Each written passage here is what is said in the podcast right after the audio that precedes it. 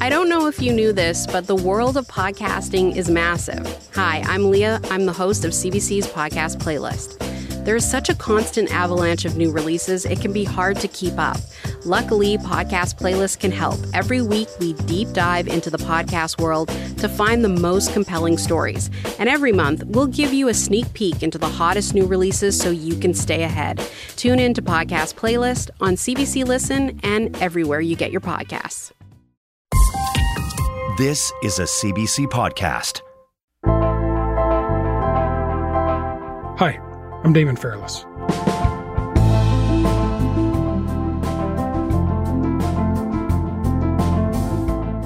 It's been nearly five years since Canadians started paying the carbon tax, which has been the centerpiece of Justin Trudeau's climate plan.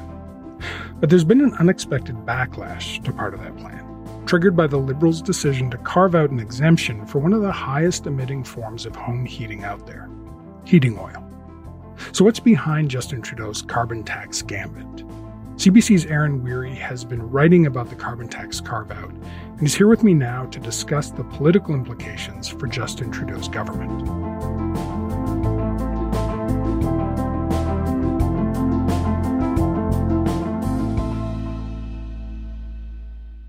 Hey, Aaron, thanks again for coming on uh, Front Burn. It's great to have you back. Hey, happy to be here. Okay, so Aaron, Justin Trudeau's government has made a three year exemption to remove home heating oil from the federal carbon tax. But we have to make sure we're fighting climate change in ways that supports all Canadians. That is why today we are announcing a three year pause on the federal pollution price on heating oil. Why are they doing it? Why, why has the federal government said they're doing this now? So the government points to, I guess, a few things. You know, first are the very practical issues. One is that uh, home heating oil is quite expensive as compared to other forms of energy. And the other is that a lot of people who use home heating oil are in uh, sort of low income groups. So it's that much harder for them to to afford it. And obviously the carbon tax adds a little bit to that price. The other piece of this, you know, in addition to the exemption, is the uh, is the program to make it easier uh, for people to install heat pumps. You know, and that sort of follows from the idea that if people are spending a lot on on heating oil and they're you know in a low income group, it's going to be that much harder for them to install a heat pump. So, in the government's logic, it makes sense for them to you know both pause the carbon tax and then make it easier for people to install heat pumps. Okay, and and so, th- but th- this this exemption came at a point when the federal government was also overhauling the carbon tax system in the Atlantic provinces, right? So, can you just kind of quickly walk me through that? Yeah, so there's been kind of a confluence of events, both policy wise and political here, and so I guess to start, the first part is that the when the federal government brought in carbon pricing, when it brought in a federal carbon tax, it allowed provinces a fair bit of leeway to design things in their own you know particular way and, and in some cases to grant exemptions so for instance heating oil was exempted from the carbon tax in uh, newfoundland and pei mm-hmm. and as the federal government sort of moved forward with the carbon tax it set out to try to kind of iron out these wrinkles to kind of get rid of these inconsistencies mm-hmm. and that meant you know, asking the provinces to kind of eliminate these exemptions to bring their carbon prices up to the national standard. And in in the case of the Atlantic provinces, the Atlantic provinces weren't super keen to do that, and so the federal government felt it had to bring in the federal backstop, and so the federal backstop came in in July. Okay. So that was the first piece. The second piece was the other thing that came in was the clean fuel regulation, which mm-hmm. also added something to the cost of fuel. The Clean Fuel Standard is one of Canada's best tools to reduce emissions and accelerate the development and use of clean technology.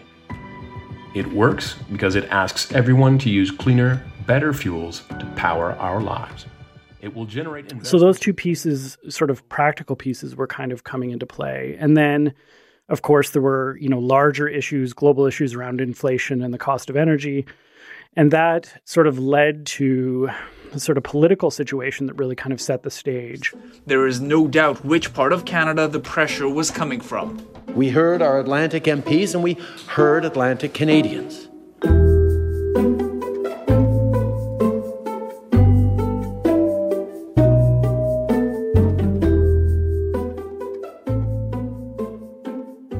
So, climate change is, has started making events like storms, wildfires, droughts, these these issues more severe and also just more costly, right? So, how critical is the carbon tax for the country's climate change strategy in general?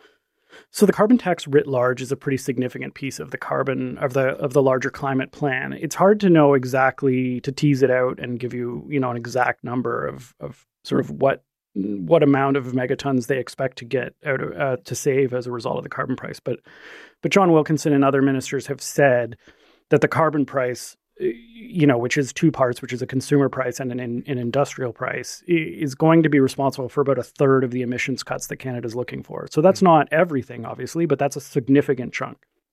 And and it's the central. I mean, I, I think the other thing I'm driving is the, it's the central policy. It's the major part of the plan for for tackling climate change, right? Yeah, I think it's you know even beyond kind of the practical baseline uh, impact of it and it is it is a significant policy in that regard in terms of you know trying to account for you know what they call an externality the, the cost of carbon emissions trying to incorporate that into the cost of the the fossil fuels that produce carbon emissions.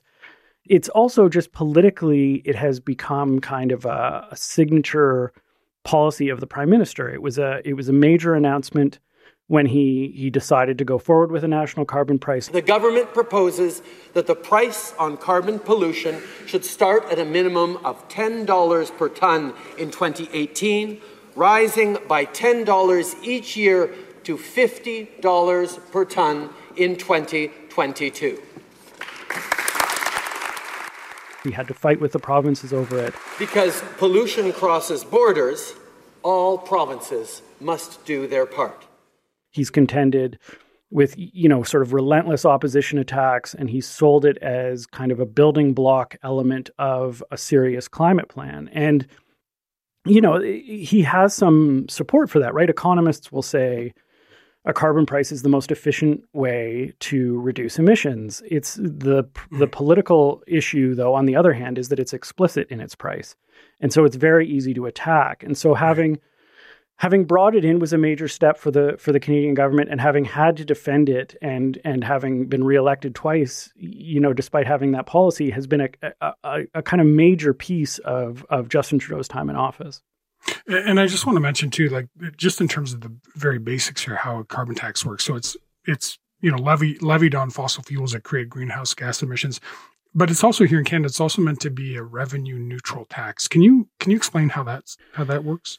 Yeah, there's various ways that people have talked about bringing in a carbon price, but when the federal government decided to do their carbon price, they essentially decided to to charge the price up front, but then to rebate it back to Canadians, to take the revenue and rebate it directly back to Canadian households. This policy will be revenue neutral for the federal government. All revenues generated under this system will stay in the province or territory where they are, they are generated. So that does a couple things. You know, one, it should undercut the concerns that people have about this just being a cost, this just being a burden. Politically, it should do that. But practically, it should give people, you know, more money to kind of spend on uh, greener choices. You know, the parliamentary budget officer has looked at this policy a few times and he's come back and said, you know, most households, ex- excluding those, you know, in the in the highest income bracket, those who consume the most energy, you know most people are going to end up getting more from the carbon price than they than they actually pay out. And so that you know it actually kind of acts as a as a as a support program in addition to being a carbon tax. And and that was supposed to insulate it from the kind of political pressure we've seen really over the last year. Why don't we let canadians decide? Why doesn't the prime minister pause the tax across the country until Canadians go to the polls so we can have a carbon tax election and Canadians can choose his plan to quadruple the tax or my plan to axe the tax.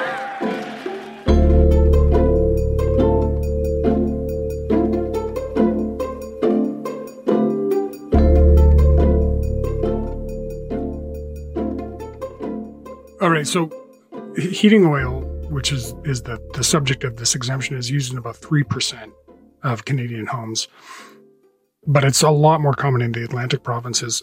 So, can you tell me, like, how much impact do you think this um, exemption will make in terms of emissions in general? So it's not on a on a strictly kind of direct, you know, how much more will will people, you know, use heating oil as a result of the carbon tax being taken off? Uh, we haven't seen any serious, uh, you know, we haven't seen any kind of detailed estimates of that, but it's probably not going to be huge. In in particular because there is this push now for people who are on heating oil to get off heat pumps. Mm-hmm. So the the kind of you know arithmetic of emissions, the, the you know, it's not a huge loss necessarily to take the carbon tax off heating oil. The the problem is kind of larger in that you know, first of all, if you want the policy to be effective, you want to apply it consistently across, you know, all fuel sources. And and second of all, once you've granted an exemption, it becomes just that much harder to say no no to future exemptions, right? right? Exactly. And you've seen that over the last 2 weeks. People have said, "Okay, so you took it off heating oil, why don't you take it off natural gas? Why don't you take it off propane?" Right. That's the problem. You know that that policy experts, even before the government made their move on an exemption, were saying, were, were pointing out to was like was you know a you're kind of undermining the policy you have, and b you're just setting up for future questions about exemptions. And once you start handing out exemptions, if you if you can't stop yourself, you eventually just end up without having a carbon tax anymore. Right, and I, I, definitely want to get into that in a bit. I, I, think that the question that strikes me right now, though, is, is you know there are a lot of questions about why the Trudeau government decided to introduce this particular exemption and why and why now. So why do you think the Liberals have introduced something so contentious that really only has an impact on like 3% of the country? Uh, can you help me understand that? Yeah, I think it really does come back to that Atlantic caucus. When Trudeau announced this policy, he had, you know, most of the the Atlantic Liberal MPs uh, standing behind him, and he had he was introduced by by an MP from the region. Good afternoon, everyone. Bonjour tout le monde. My name is Cody Blois. I am the member of Parliament for Kings Hants in beautiful Nova Scotia, and I'm proud and privileged to say that I am the chair of the Atlantic Liberal Caucus. He, you know, the, the, he pointed to the the Atlantic MPs as being pivotal in, in raising their constituents' concerns. And I think that as much as the government wants to say this is responding to a, a real practical policy issue, it's it's almost impossible to separate it from the politics. And the politics are, you know, first of all, you've got a sizable number of your MPs mm-hmm. who are concerned about it. You're also losing support in a region that was previously an electoral strength, and that is contributing to you know the liberals being down 12 points or more in the national polls you know if the liberals were up by a dozen points instead of down by a dozen points mm. it's hard to imagine them making this concession right. but it, it, feels like a move where the government uh, felt it needed to do something and it needed mm. to do something significant that was going to you know at least put a floor under their support and and that's how they end up making this move. It feels like a, a, government at a particular low point looking for a way to kind of get itself out of the corner. So the impact of the emissions isn't massive with this exemption, but but it's it's it feels really counterintuitive to see why a heating source that that produces so much emissions would be removed from the climate policy. I, can you help me understand the contradiction there? yeah, I don't know that I can help you understand the contradiction because the contradiction is hard to get over. I, I, mean, I think there really is a pinch point there in terms of of customers who use heating oil who are you know not able to either afford the cost of heating oil or or not able to afford the cost of of moving to uh, a heat pump. Hmm. but it is very difficult, and I think you've seen from the government, it's very hard for them to get past that contradiction that you know, yes, there are these practical concerns, and and yes, you wanted to respond to them, but you know, why do an exemption? You know, when when people were talking about this problem, sort of in the last few months, the the response from policy experts was like, yes, you know, by all means, if the cost of living, if affordability is a concern, then then the government needs to address that. But if it's going to address that, then you know design specific subsidy programs for people who need help uh, mm. you know d- uh, top up the rural uh, rebate which is part of the carbon tax uh, program which which gives extra money to people in rural areas because they don't have you know some of the options that people in urban areas may have in terms of public transit and so on you know top that up do do some of these things which they have have done to a certain extent they did mm. top up the rural rebate but don't grant this exemption because the contradiction is going to be hard to get past. Mm. And, you know, the policy experts aren't right about everything, but they have kind of predicted how this would play out, which is that mm. once you grant an exemption, you get yourself in this spot where it's hard to explain why one thing gets an exemption and the other mm. one doesn't.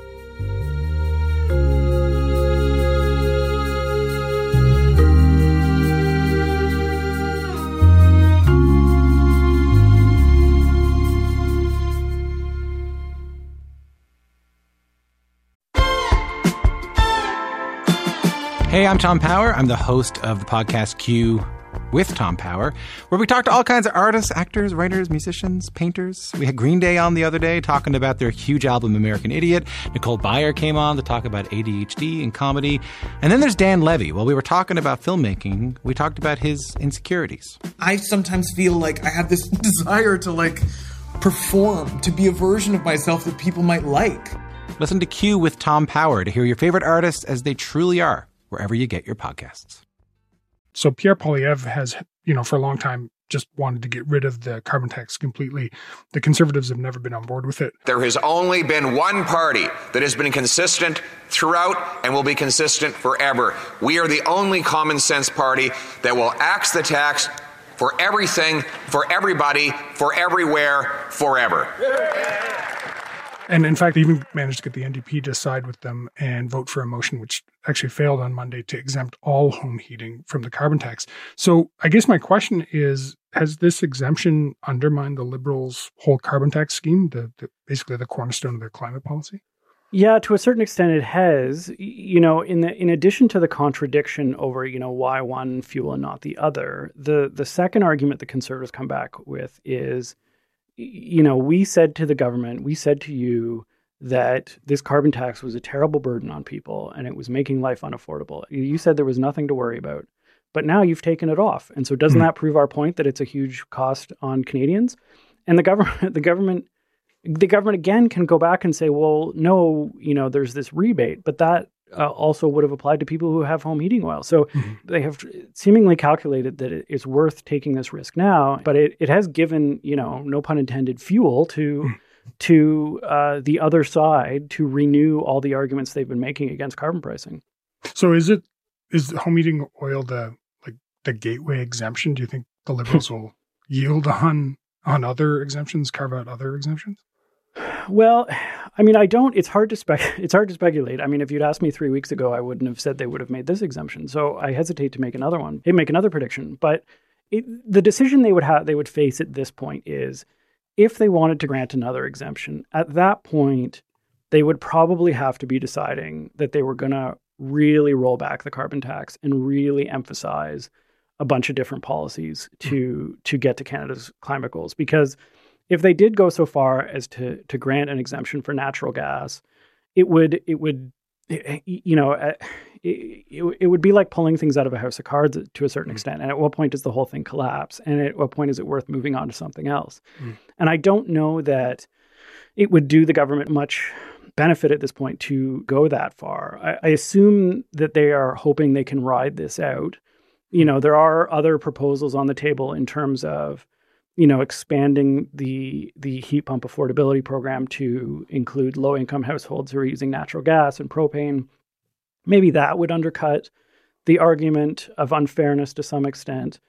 But the decision they would face really is if they granted another exemption, at that point they would kind of have to be making a major move to kind of redraw their climate their climate agenda. Will there be a carve out for other carbon taxes in English? I know you said in French, but just to clarify. There will absolutely not be any other carve outs or suspensions of the price on pollution.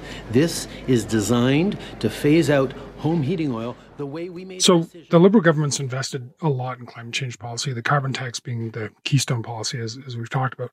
But then you've got decisions like buying the Trans Mountain pipeline, subsidizing oil and gas industry, uh, and now this this home heating tax exemption. So the, these are decisions that feel you know fairly contradictory. What's the calculus on decisions like this?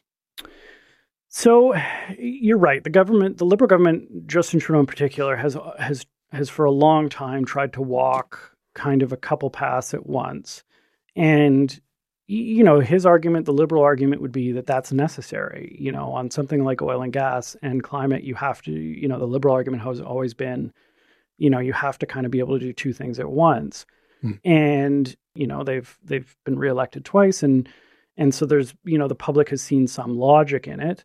This though feels a bit there's a, as you say there's a bit more of a contradiction, a direct contradiction here. Hmm. And you know, I'm speculating somewhat again, but I, I suspect their calculation was, you know, we can cling to the carbon tax entirely and uh, not grant this exemption. And maybe it will make for a more coherent policy and we won't face these arguments of inconsistency. Mm. But, you know, the flip side of that is, you know, Pierre Poilievre has said he'll repeal the policy entirely. So if he wins a majority in the next election, you know, be that, you know, next year or the year after, then the policy's dead anyway. So, you know, from the liberal standpoint, you can see an argument to be made that granting this exemption now, mm-hmm. as as as contradictory as it might be, is sort of a short term uh, loss to ensure kind of a long term life for the policy. Whereas right regardless of what they do, if the conservatives win the next election, the policy's gone anyway. And you can sort of see the political calculation in that respect. It's it just remains to be seen, I guess, whether that that risk they've taken is going to pay off because you know, in addition to all of the arguments about consistency and and what this says about carbon pricing, the pundits and the critics and the opposition politicians are very primed right now mm to write that you know a desperate flailing Justin Trudeau is is you know kind of throwing things overboard and and taking you know kind of desperate tactics to try to save himself. And so mm. a, pol- a policy move like this also risks just kind of giving you know more fuel to that argument. So it's you can sort of see the political calculation, but it's also, I think, unquestionably uh, a big risk they've taken. Mm. Okay, thanks so much, Aaron. I really appreciate it. Anytime.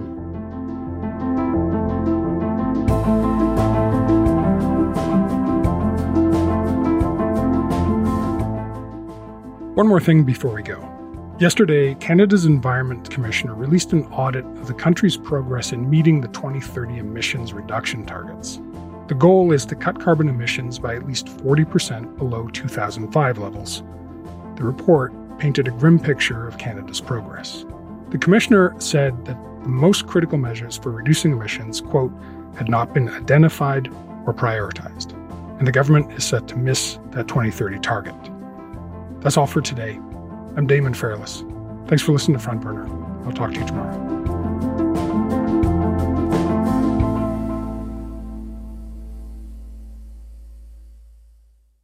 For more CBC podcasts, go to cbc.ca slash podcasts.